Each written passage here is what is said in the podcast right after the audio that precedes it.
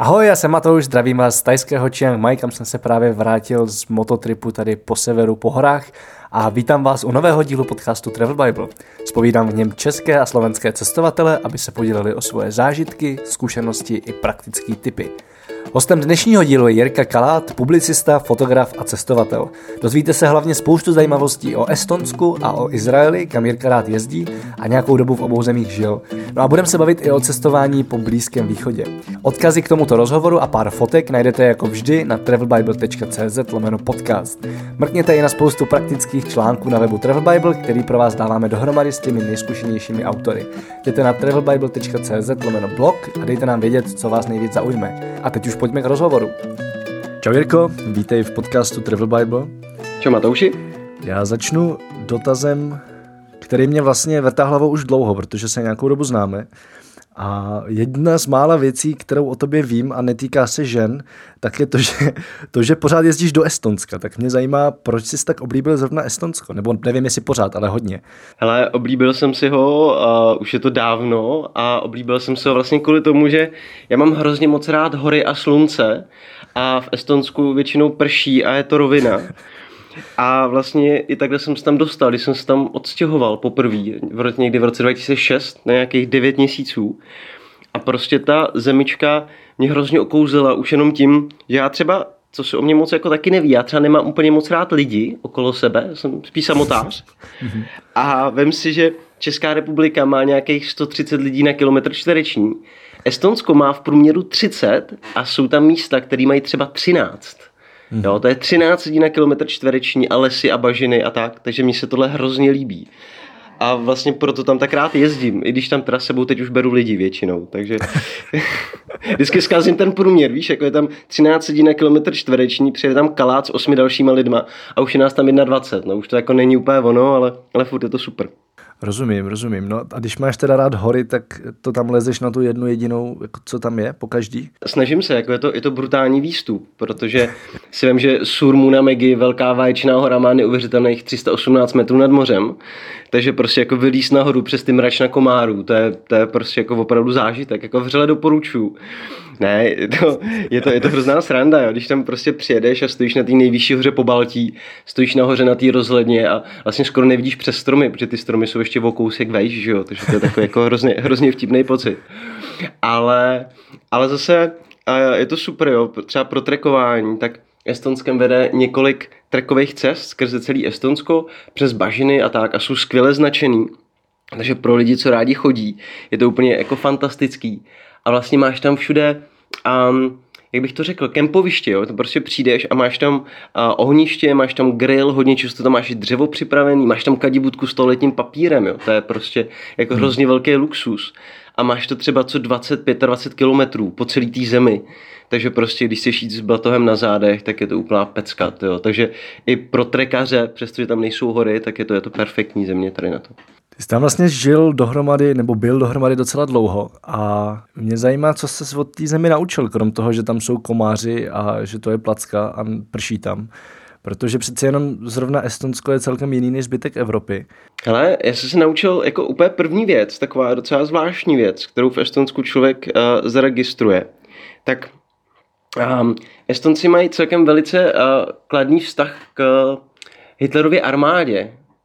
A to bylo také jako první show, když tam přijdeš, jo, prostě kluk, kluk z Čech, který ještě nějakou dobu žil v Izraeli a teď mu řeknou, že hele, to my máme tady rádi jako, jako nacisty.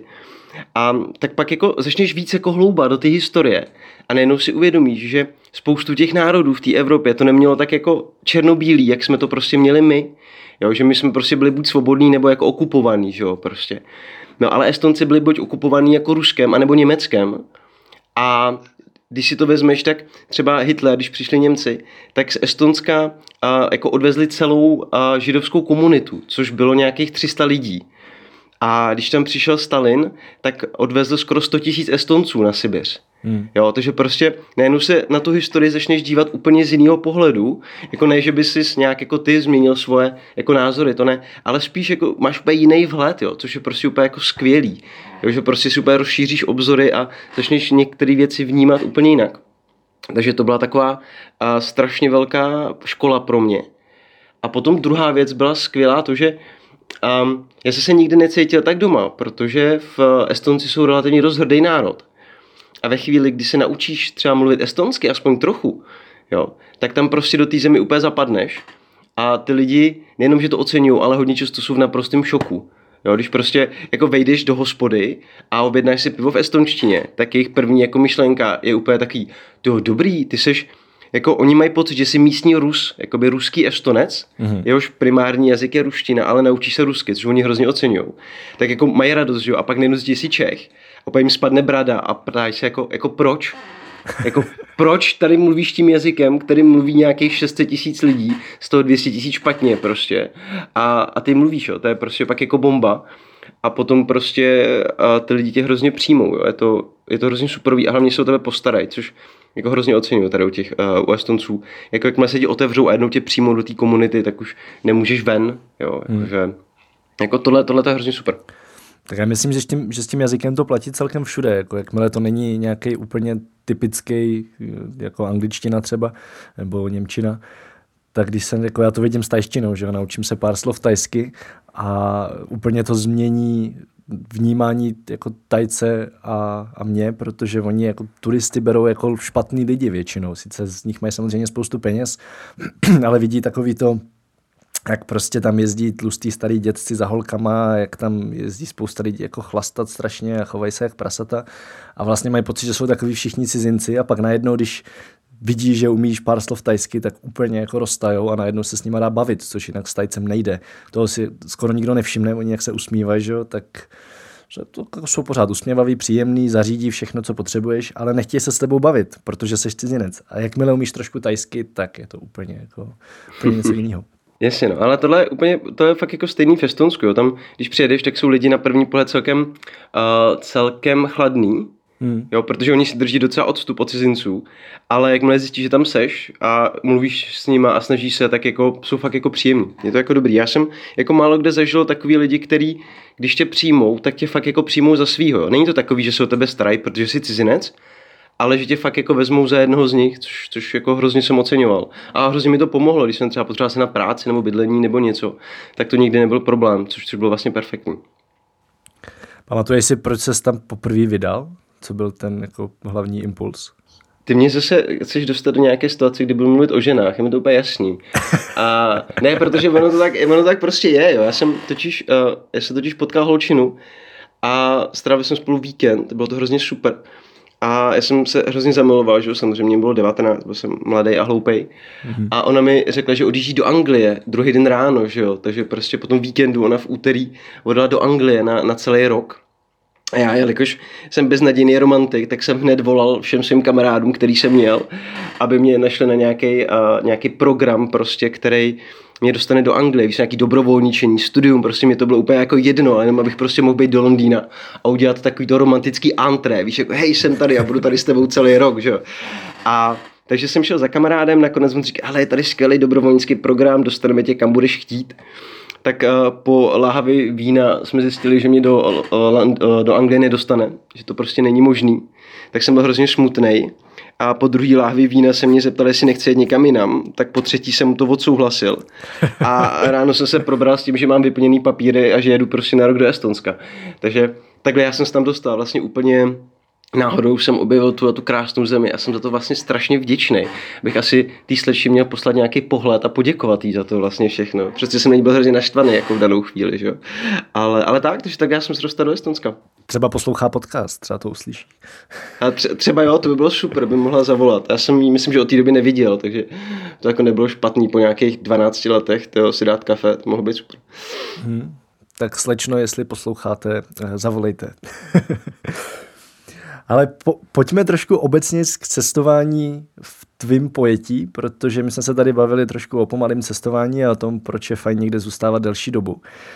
Tak to pojď trošku rozebrat před čtenářema, protože, teda čtenářema, já furt říkám čtenáři, tyhle přitom už eh, rozhovory čtenáře nemají asi dva roky. No to je jedno. Před posluchačema, který to možná potřebují slyšet víc než já, protože já po svým roce v Chiang Mai jako s tebou naprosto souhlasím, že není kam se honit a že stále je co objevovat a že vlastně je to příjemnější a příjemnější tam být.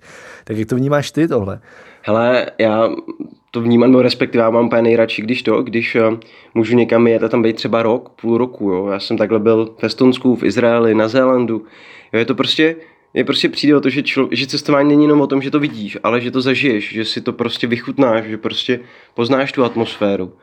Jo, já jsem a před rokem, vlastně před dvěma letem, lety jsem letěl, uh, jsem našel levní letenky do Iránu. A akorát to bylo prostě na 6 dní a já si super říkal, ty prostě pro boha 6 dní Irán, to potřebuji vidět tohle, tohle, tohle. A nakonec to vlastně skončilo tím, že jsem 6 dní se flákal po Teheránu, což vlastně jako rozhodně není to nejzajímavější z Iránu. Ale prostě člověk tam chodí, popíjí čaj, prostě povídá si s lidma a teď jo, do Iránu, vůbec do Teheránu moc lidí nejezdí, takže tam je tak trochu jako úkaz živelný. Lidi se s tebou fotí, že jo, prostě je to strašná sranda. Ale hlavně ty máš tu možnost jako nasát to místo, jo. To je, a vidět taky ty maličkosti, co se tam jako děje, jo, že třeba koukáš do obchodu a vidíš, že tam mají pivo, ono je nealkoholický a zatím je prostě schovaných pár alkoholických, víš, jako jsou to takový, jako ty maličkosti, který mě pak jako přijde to, že tu zemi můžeš poznat, jo, že je to prostě o tom nejenom zhlídnout ty památky a, a během týdne, třeba právě během týdne projet celý po Baltí nebo něco takového. Hmm. Ale prostě něco se naučíš a mně přijde, že cestování je o tom se učit, jako hodně učit. Nebo já to tak aspoň mám. Jo, že prostě když někam jedu a sedím třeba v nějaký památce, tak tam jdu třeba dvakrát, třikrát, něco si k tomu načtu. Jo, že prostě člověk si z toho pak vezme celý ten příběh, není to jenom nějaká stavba nebo já nevím, řeka, hora, ale vezme si spoustu těch příběhů, ze kterých se pak jako hrozně naučíš. Takže proto já rád cestuju a proto rád chodím pěšky, Protože prostě když jdeš pěšky, tak, tak máš prostě možnost uh, ty věci nejenom vidět, ale si i promyslet. Jo, jakože já jsem třeba teď šel uh, do Santiago, přes celý severní Španělsko, že? A to je bomba v tom, že prostě ty poznáváš tu zemi opravdu tím, že po ní jdeš Jo a teď vidíš tu vinici a teď máš vinici a řekneš si, ty to je velká vinice. Já už tam jdeš čtvrt, čtyři hodiny přes tu vinici a máš fakt jako možnost pořádně vychutnat, přestože to už je jako štve, že jo. Ale pak najdeš, pak najdeš jako ten, tam je krámek, a, kde mají víno, že jo, a ty zjistíš, že to je z té vinice, tak si řekneš, ty jo, tak když jsem šel tyjo, tři hodiny přes tu vinici, tak si dám to víno. Jo, a je to takový dobrý prostě, jo. Tu zemi fakt poznáš, jako prochodíš si, ošaháš si, hmm. jo, ve všech, ve všech těch. Mně přijde, že i potkáš mnohem víc lidí, že jo? protože eh, prostě za chůze máš čas se zastavit a povídat si s nima, když tě někdo zaujme. A když jenom profrčíš kolem, ať je to čímkoliv, jestli na motorce, nebo autem, nebo letadlem, tak prostě ty lidi jenom tak jako objedeš, možná jim zamáváš a to je všechno. no jasně, a hlavně ono mně přijde v poslední době, no mně se jako v poslední době začíná čím dál tím mít stávat, že když někde jdu a je to jako nejde to někde v centru, tak třeba někdo zastaví a jako ptá se mě, jestli nemám rozbitý auto. Víš, jako tak, takový to, jako, že ne, nerozbil jsem auto, nepotřebujete někam odvízt. A já říkám, ne, v pohodě, já tady jako jdu normálně pěšky. A oni, aha, a kam jdete? No tam do toho supermarketu, ale ten je dva kilometry daleko. jo. A tak jako občas lidi tě zastaví jenom kvůli tomu, že vlastně jako překvapí to, že tam prostě jako jdeš. Jo, což je, což je super. A pak, jak říkáš, jo, potom si s lidma povídáš a nechají tě třeba přespat nebo, nebo něco takového. Jo. A zase seš trošku jako blíž těm lidem a blíž té kultuře, což si myslím, že je jako hrozně důležitý, jo? že to není jenom o tom si něco načíst, něco vidět, ale i poslechnout si ty lidi. A pak si to tak jako poskládat dohromady. Všechno. Jo, my zase jako člověk nemůže brát úplně všechno vážně, co ti jako lidi řeknou, jo? Přece jenom jako ne, ne vždycky ty lidi všechno vědí. Takže je dobrý, jako vem si, kdyby třeba jako v Čechách jako se bavil s deseti lidma a dali jim jednu otázku, tak dostaneš hrozně rozdílnou odpověď. Hmm. A myslím si, nedej bože, kdyby se třeba ptal něco historického, že jo. To by dopadlo úplně jako, úplně jako divoce.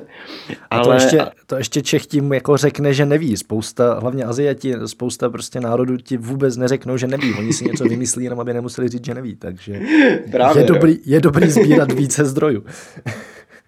Jo, jo přesně tak, přesně tak.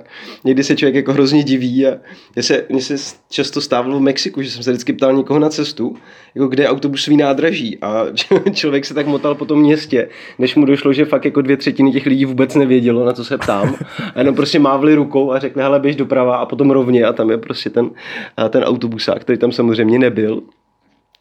takže jo, takže jo. Ty jsi říkal, že se na cestách učíš, tak jasně, že se učíš něco o té zemi, ale učíš se něco o sobě? Nebo naučil ses něco důležitého? Ale hrozně moc věcí, jakože za prvý se člověk jako naučí to, že toho potřebuje hrozně málo, což jako kdokoliv cestuje, tak zjistí, že přestože si taháme hromadu věcí, tak spoustu věcí je vlastně jako nepotřeba, spíš to nosíš kvůli tomu, že je to nějak jako pohodlný. A naučil jsem se hlavně to, že opravdu rád chodím sám, že mi to strašně vyhovuje. Že na jednu stranu jako mám rád lidi občas, jako někdy někde, ale že mě prostě hrozně baví to si vzít krosnu a jít. Prostě. Vlastně jako jednou kam. A že jsem tak jako hrozně spokojený a hrozně šťastný. Víš, jako že třeba tady v Čechách jako člověk žije docela hekticky, nebo myslím, že to znáš stejně jako já. A je prostě bomba občas jenom tak jako jít a prostě užívat si tu pohodu, takový ten klid. A rád bych se do toho stavu jako dostal dlouhodobě, což se mi nedaří vůbec. Protože vždycky člověk je, tady je doma že, a prostě spoustu článků a kamarádů, akcí a všeho a přednášíš a běháš a to. Takže to je jako něco, co jsem se naučil a chtěl bych se jako do toho dostat pomalu.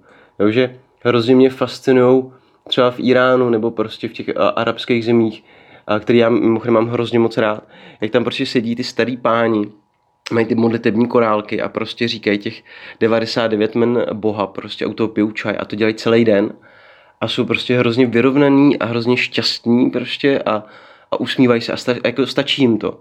Jo, jo, k tomu třeba nějaký ten hašiš nebo betel nebo něco takového samozřejmě, to chápeme, jo, ale víš, jako prostě takovou tu pohodu, jako nikam se nehnat a být hrozně jako spokojený, tak to zažívám vždycky jenom na cestách, pak se vrátím domů a vždycky jako to vymizí po, po nějaký chvíli, takže to by bylo super si jako udržet tohleto, to by byla jako bombová věc. Ale já vždycky, když mám pocit, že se mi to jako moc zvrhává do hektična, tak jedu na Jižní Moravu, ono to stačí. Tam člověk nemusí jezdit daleko. Tam teda tam nemají hašiš, ale, ale mají tam jiné věci. Ne, ale je pravda, že to Jižní Morava je třeba jedna z jako mála míst, kde já jsem prakticky pořád ještě nebyl. To. Takže já se vezmu za slova někde vyrazím na Jižní Moravu aspoň na týden. To zní jako dobrý plán. Jo, jo, jo, zajít si tam, hele, a už nebudeš chtít jinam. Já pořád, říkám, já pořád říkám, že Pálava je nejhezčí místo na světě, kde jsem kdy byl. Prostě se to nemění a asi to tak zůstane navždy. To, to máš rozumím, no. Hm, dobrý, tak jo. Pojedu, aha, tak si někdy vyrazíme spolu na Jižní Moravu. To bychom mohli. To zní jako docela dobrý plán. Tak jo. A, a pojďme teď do Izraele ještě, protože si říkal, že i v Izraeli jsi byl dlouho, což jsem ani nevěděl. Vím, že jsi tam byl, ale ne, ne, nevím, že jsi tam byl dlouho. Mm-hmm. A co jsi dělal v Izraeli? Hele, tyjo, tam jsem se strašně učil. Tam, tam jsem se učil úplně od první minuty, co jsem, co jsem tam přijel. Protože to je země, která mě fascinuje už dlouhou dobu. Já si o ní dost zajímám, ať uh, už prostě z toho cestovatelského, ale tak i historického a politického hlediska. Hmm. A já jsem tam přijel uh, po deseti letech studia tvrdýho, když jsem měl nastudovaný veškeré ty věci, víš co, ty datumy a tak. Myslím, že o historii Izraele toho vím víc než spoustu Izraelců skromně říkám samozřejmě. A teď jsem tam prostě přijel, že jo, teď jsem přiletěl do Tel Avivu a všechno bylo úplně jinak, všechno bylo úplně špatně a já tam stál jako největší trubka, která vlastně neví vůbec nic, jo. Hmm. A teď přijde kamarád, kterým jsem se tam potkal, který zná Blízký východ jako vlastní boty a ještě ti řekne takovou jako poučku. A nikomu nevěř, všichni tady lžou. A teď úplně, cože, prostě, jak tohle to mám pobrat. Takže vlastně jako celý rok uh, jsem tam jako projížděl tu zemi od severu k jihu a byl jsem jako samozřejmě i na palestinských územích a v Gaze a prostě tady, tady v těch místech, kam jako většina normálních a lidí, co má zdravý rozum, moc nejezdí. A prostě jsem se tam hrozně moc učil o lidech a, a o tom, jak realita může být rozdílná z pohledu pěti lidí, který by si řekl, že jsou vlastně jako stejný a mají stejný zájmy tak i pro ně to prostě, co se děje, může znamenat úplně něco jiného. Mhm. A tahle ta země, která je jako dost jako rozdělená a polarizovaná jako názorově a tak, je tady na to úplně ideální, jo, že prostě a tam si třeba jako poprvé uvědomíš jako rozdíl mezi ortodoxním a, ultra, a ultraortodoxním židem. Jo, že pro tebe jsou vlastně stejný, protože jsou to silně věřící lidi, kteří mají jako brutální pravidla. A potom vidíš tady ty dva lidi, jak se hádají kvůli tomu, že a dcera, 13-letá dcera jednoho z nich a má blůzu a jsou jí vidět to, je jí vidět zápěstí, jo, že prostě ten, ten rukávek je o 5 cm kratší, než by měl být a teď se tam prostě hádají spolu prostě. Šílená náboženská debata. Jo, takže tohle to si tam jako naučíš vnímat a takový ty jako drobný rozdíly, který hodně často nevnímáš, který si prostě um, jakoby třeba pro nás nejsou vůbec důležitý. Jo, tady prostě v Čechách si můžeš dělat, co chceš a můžeš si oblíkat, co, co chceš na sobě a dokud nejsi nahatej, tak je to vlastně OK. A a můžeš si říkat, co chceš, jo, jakože a když cestuješ třeba po, po Izraeli nebo po Palestině, a tak musíš být hrozně jako dávat si pozor na to, co říkáš a na to, jak to říkáš, jo.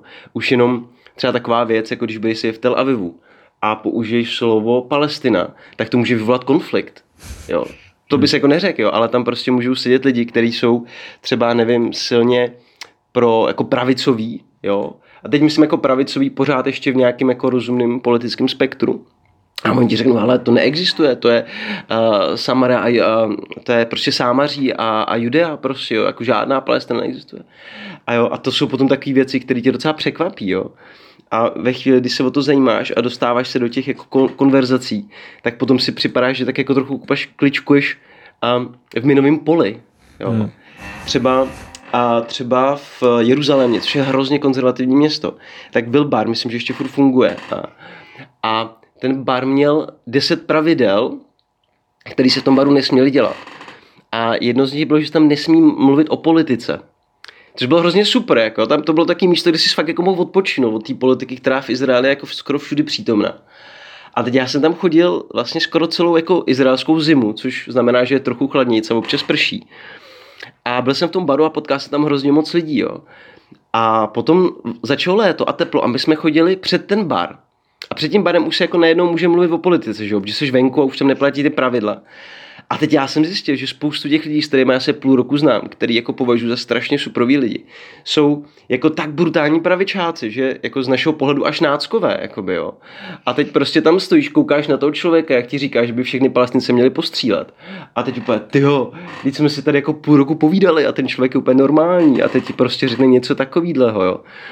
Takže tohle je v Izraeli jako hrozně intenzivní a všechno je tam jako dost intenzivní a člověk si pak jako uvědomuje, že a jako existují nějaký pravidla a že člověk a, musí něco dodržovat, jo? což mi přijde, že třeba v Čechách taky jako nemáš ten pocit, jo? že tady máš pravidla a všichni tak nějak jako respektujeme, obcházíme a to. Ale pak přijdeš do té svaté země a tam zjistíš, jsou pravidla, fakt je musíš dodržet. Protože když je nedodržíš, tak se může něco stát. Jo? Je, je to, je to hrozně zvláštní pocit a jako i dobrý, jako z určitý, z určitý stránky věci je, je dobrý. Jako, hrozně se mi líbil.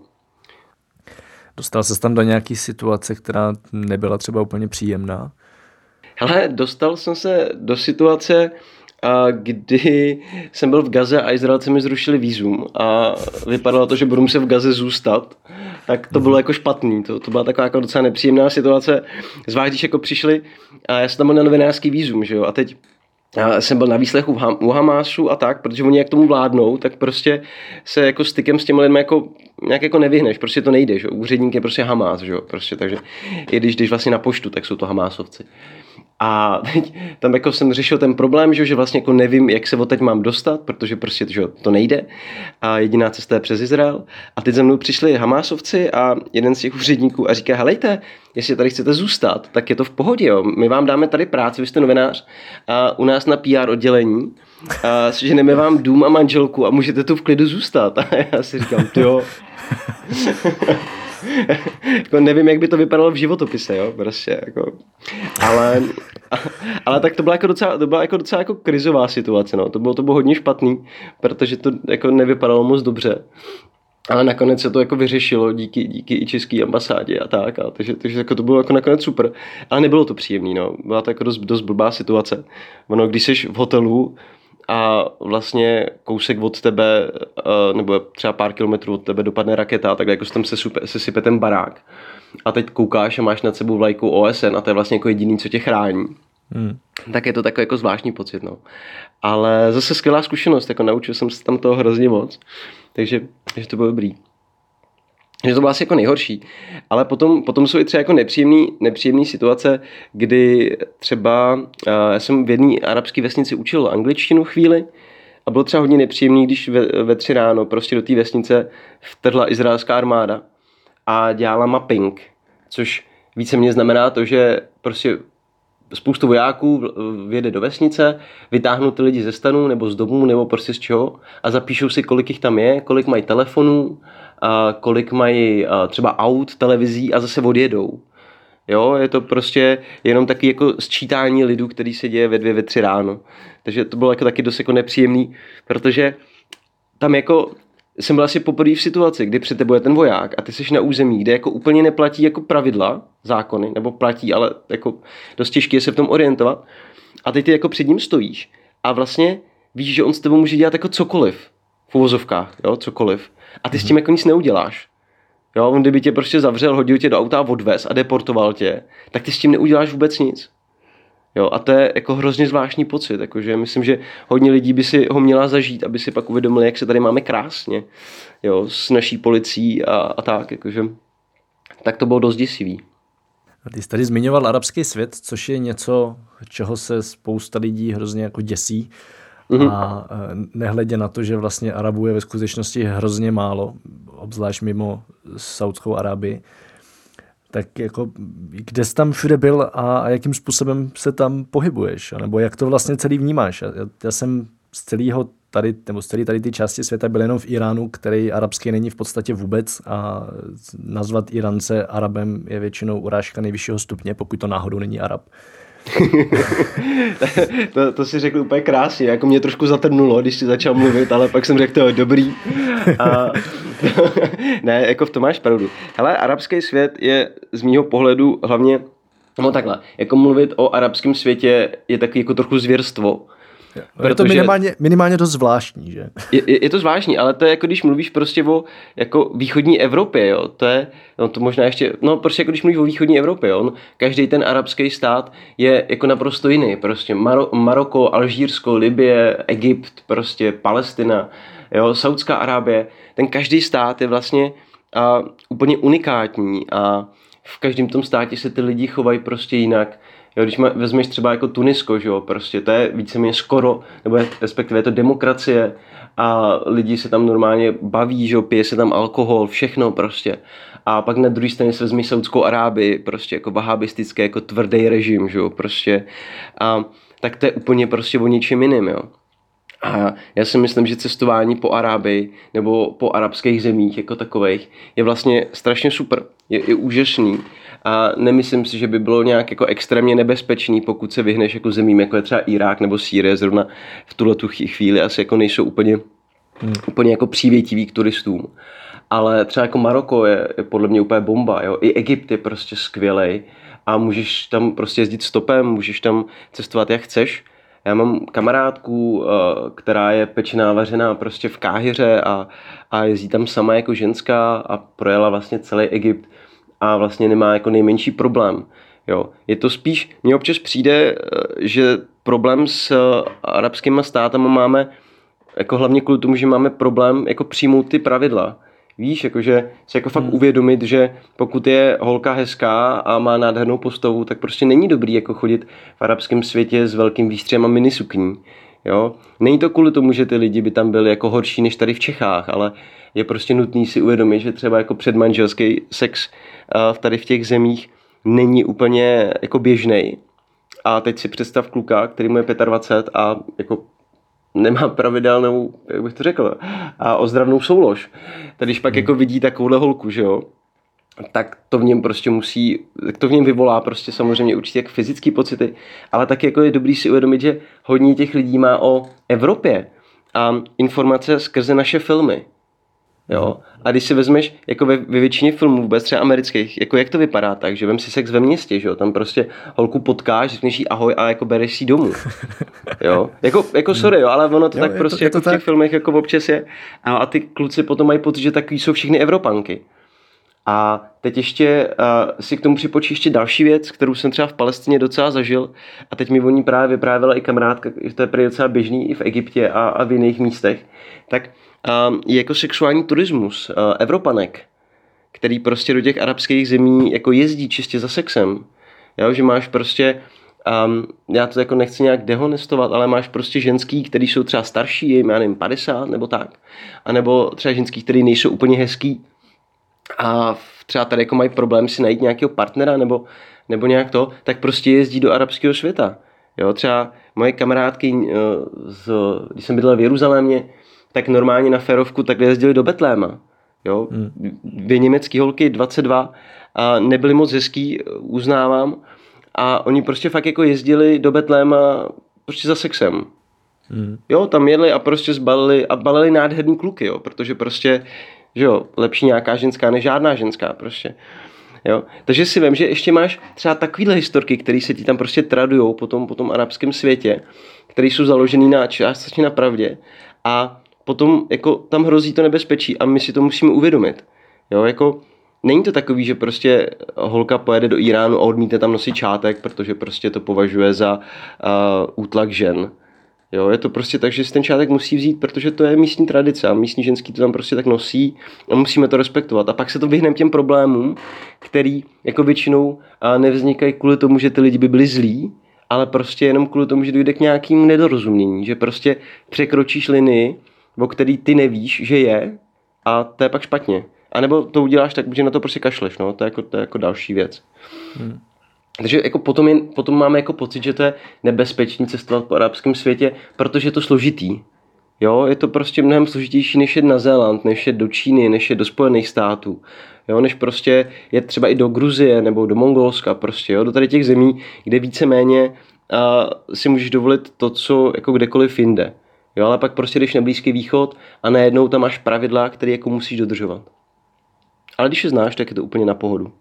A je to super můžu doporučit každému, každému člověku. A ať už Irán, který je super bezpečný, to si jako řekl sám, že to je prostě jako skvělá země, perská, nebo respektive peršani to jsou, šíté muslimové, skvěle pohostinná země a ta z těch asi nejbezpečnějších a možná i nejlepších jako pro začátek.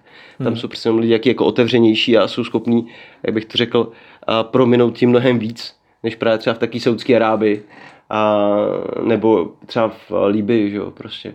Takže nebál bych se Blízkého východu, ale rozhodně bych se ne, eh, o něm něco naučil, než bych tam vyrazil. To zní rozumně a vlastně jako mělo by se to aplikovat všude. Ono jenom mám pocit, že v některých zemí právě Blízkého východu tak můžeš hodně rychle narazit, pokud ty pravidla porušuješ že pak jako ve spoustě zemích ty pravidla porušuješ, vlastně spoustu lidí tam můžeš urážet, můžeš tam prostě dělat problémy v rodinách ale nikdo ti to neřekne, protože oni takový prostě jsou, oni ti to neřeknou, že děláš něco špatně. Tak jako možná, tak. možná v tomhle je ten Blízký východ trošku upřímnější. Hmm. Hlavně víš, co tam je, mně se třeba stalo v Iránu taková jako, jako zvláštní situace, kdy jsem potkal chlapíka, který mě svezl autem a pak mě vzal domů, že u něj můžu přespat. A byl tak jako nervózní z toho a mně potom došlo, že on má doma 18 letou dceru. A je hmm. hrozně nervózní z toho, že tam bude spát cizinec ale tím, že prostě mě jako kulturně musí pohostit, tak mě nemůže vyhnat. Jo, jo. jo. A já jsem mu pak poděkoval a odešel jsem. Řekl jsem, že se omlouvám, ale že ještě jako budu pokračovat. Já viděl jsem, jak si hrozně, jako, že, že si prostě hrozně ulevil, jo? že prostě jo, že tam ne, nemusím být, protože to byl silně věřící člověk, konzervativní člověk, že jo, takže na jednu stranu tam byla ta tradice, hele, musím se o toho cizince postarat, o toho jako uh, cestovatele, ale mám tam tu dceru a prostě fakt jako nechci, aby tam spal, protože ten domek byl malý, že jo, prostě a nějak jsme se museli potýkat, jo.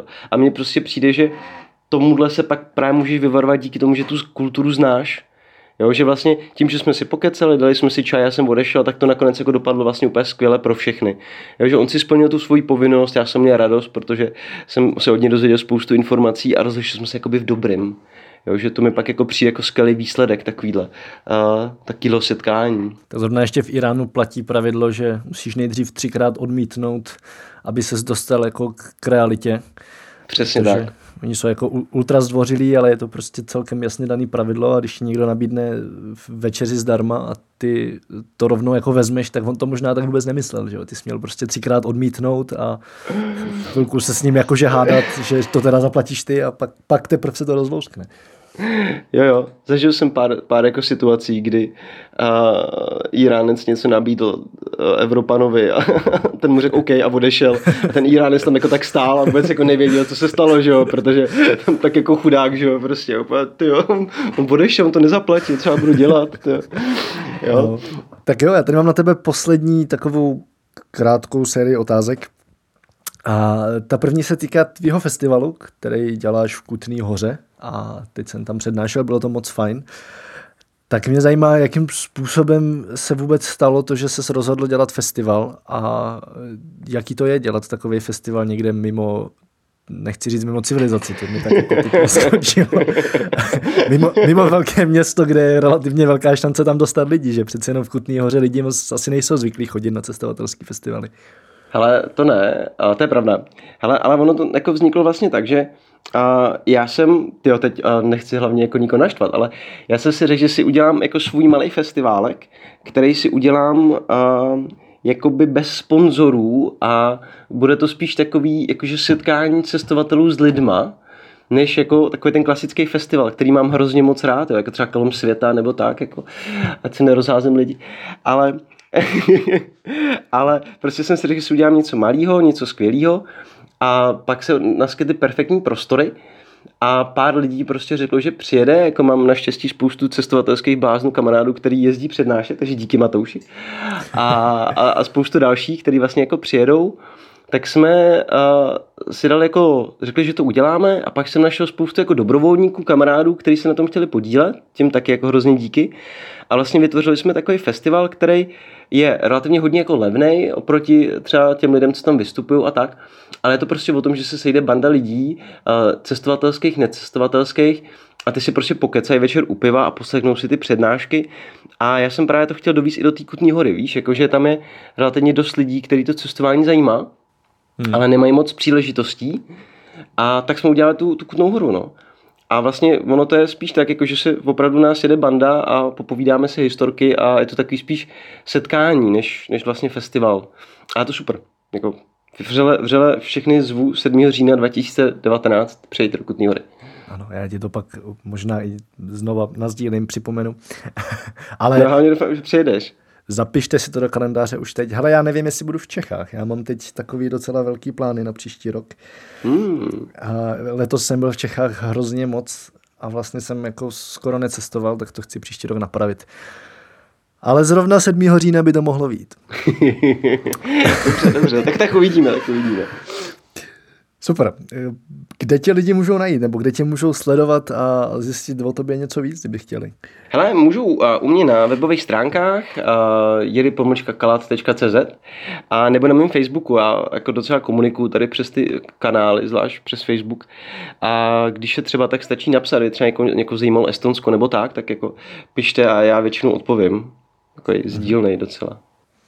Super, tak já dám odkazy jako vždycky na travelbible.cz lomeno podcast a mám poslední otázku, kterou dávám všem. Doufám, že jsi na ní připravený. Kdybys měl teďko vybrat jednu jedinou myšlenku, kdyby se všechno smazalo, co si teďko řekl a co si kdy napsal, a že by se toho mazalo fakt hodně, co si řekl do nějakých jiných rozhovorů a měl bys možnost předat jednu jedinou myšlenku, tak co by to bylo? Není důležitý kam, ale jít. To je hrozně jednoduchá myšlenka, jako u mě a řídím se jí jako dlouhodobě. Je prostě důležité jít a posouvat se a, a poznávat. Můžeš to trošku konkretizovat na nějakém příkladu? Dobře, a třeba, jasně, taková jako hloupost. A bavím se teď hrozně velkou myšlenkou před Mongolsko na koni. A je to strašně nová myšlenka a, a přišlo mi, že to je jako hrozná jako konina, protože na koni jezdit neumím, koní se bojím a do Mongolska jsem nikdy jet nechtěl. A, ale prostě teď, jak to přemýšlím, tak dneska jsem vedl úplně úžasnou rozhovor s holčinou, která si zrovna kupuje koně. A prostě 9 let už jezdí na koni a asi mě bude učit uh, jako jezdit na koni. A já si fakt jako říkám, že nakonec to Mongolsko na koni jako nebude zase tak blbý nápad. A jenom když se ti to jako dokopu, když prostě furt půjdu dál, jo, kousek po kousku, třeba se naučím jenom jezdit na koni, jo. A vlastně ve finále pak bude úplně jedno, jestli do toho uh, Mongolska pojedu nebo ne, protože se naučím jezdit na koni.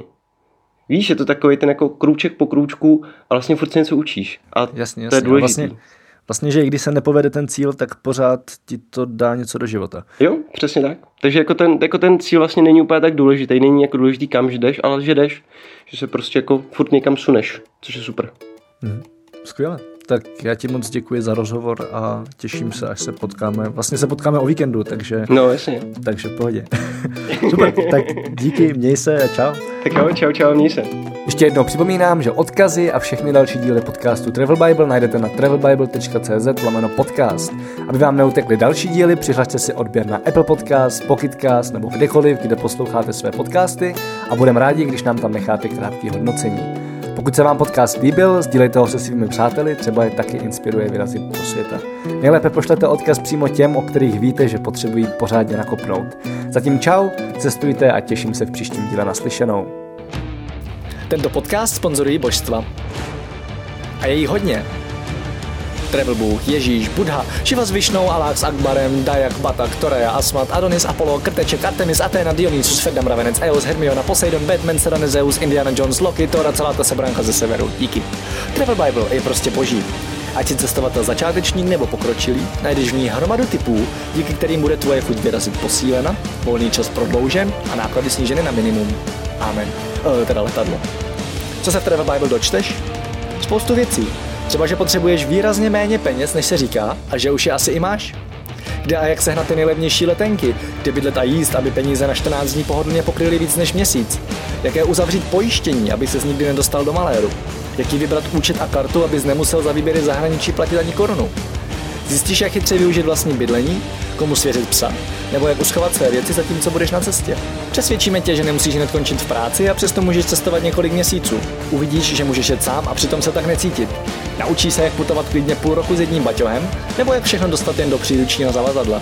Ukážeme ti taky, jak a kde si zahraničí přivydělat, jak psát cestovatelský blog, nebo jak pracovat na dálku. To všechno a ještě mnohem víc se dočteš v knize. Ještě si tu?